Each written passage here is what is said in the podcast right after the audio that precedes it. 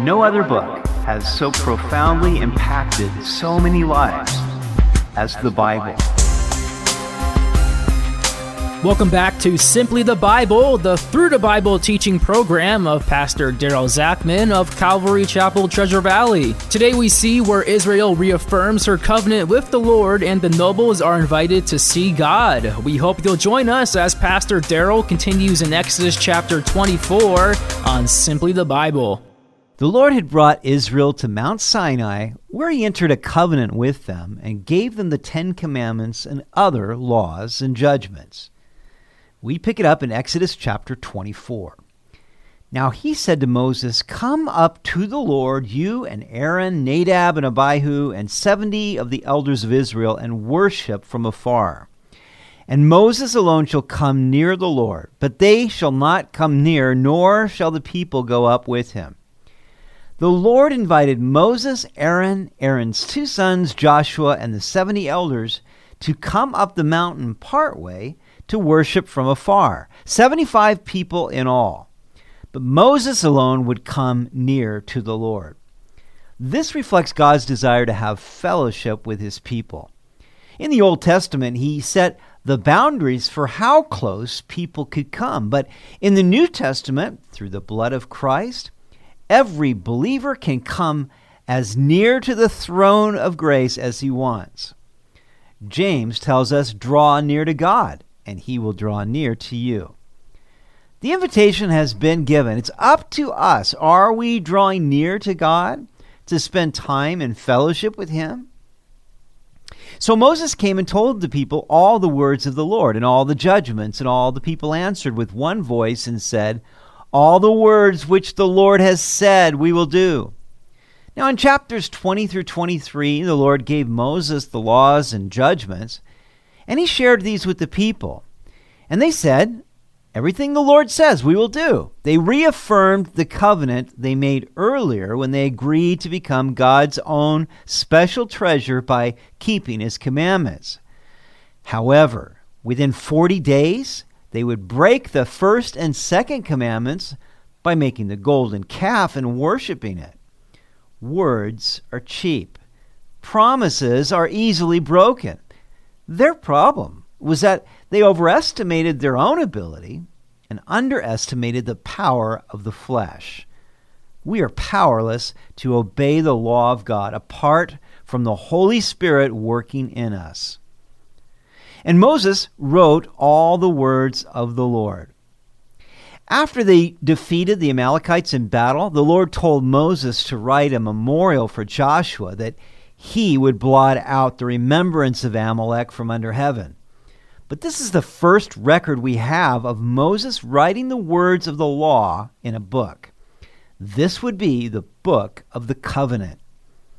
And he arose early in the morning and built an altar at the foot of the mountain and 12 pillars according to the 12 tribes of Israel.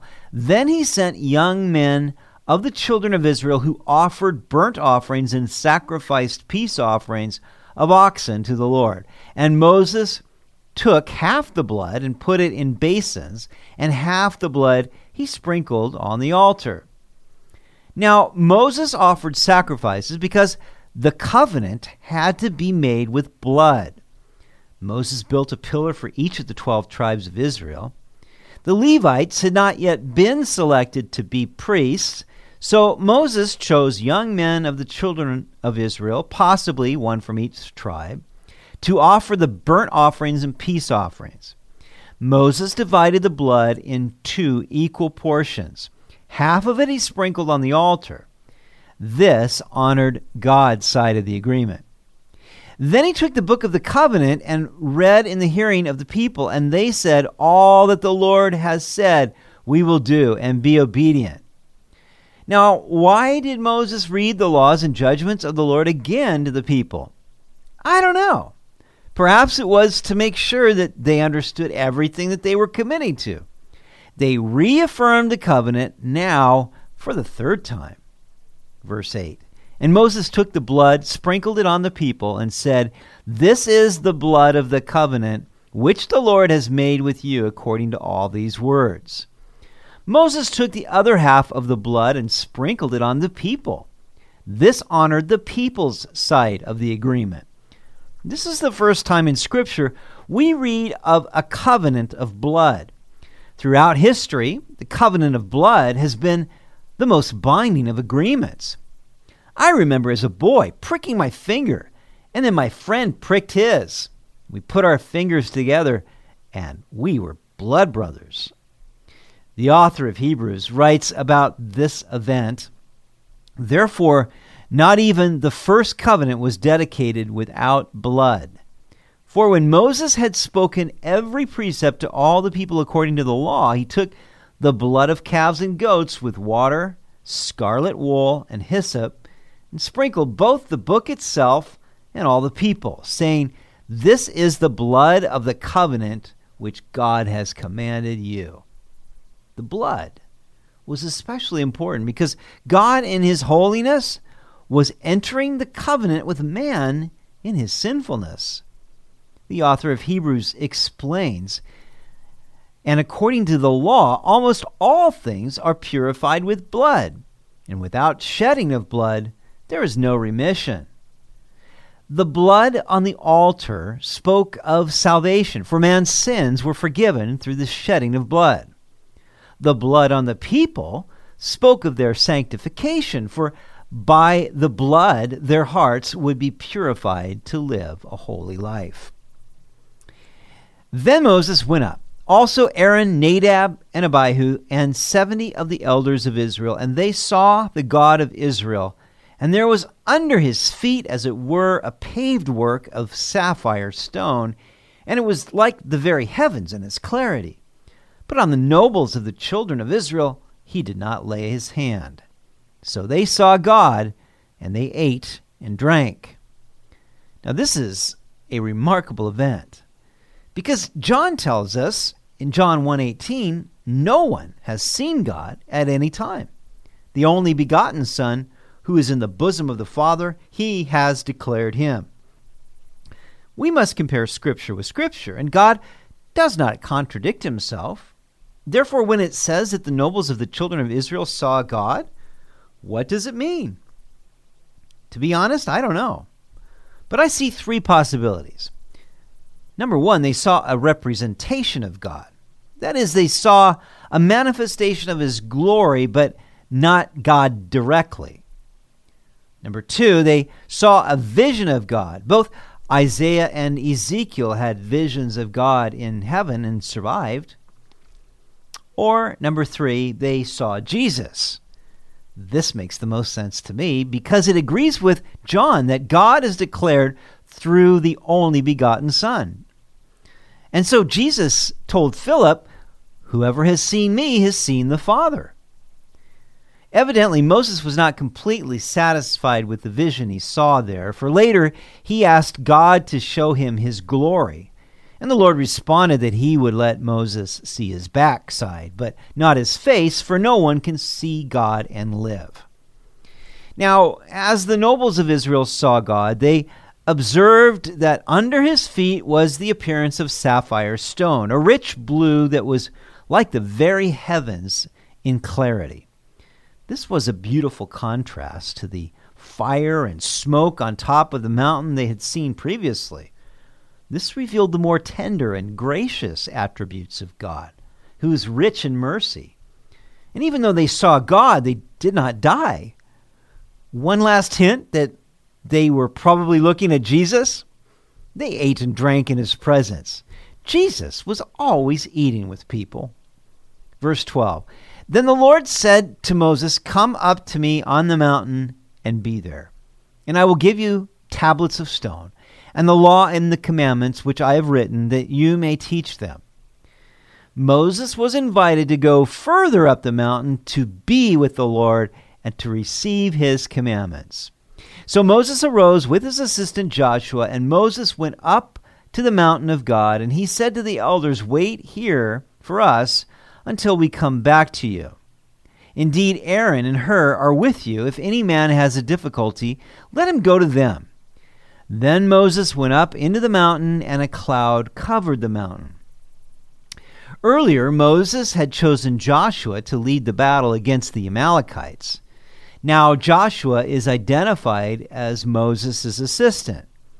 There was no better way for Moses to train his assistant than to bring him along with him as he drew closer to the Lord. This is true of any of us. If we would disciple someone, the best thing we can do is to seek the Lord together.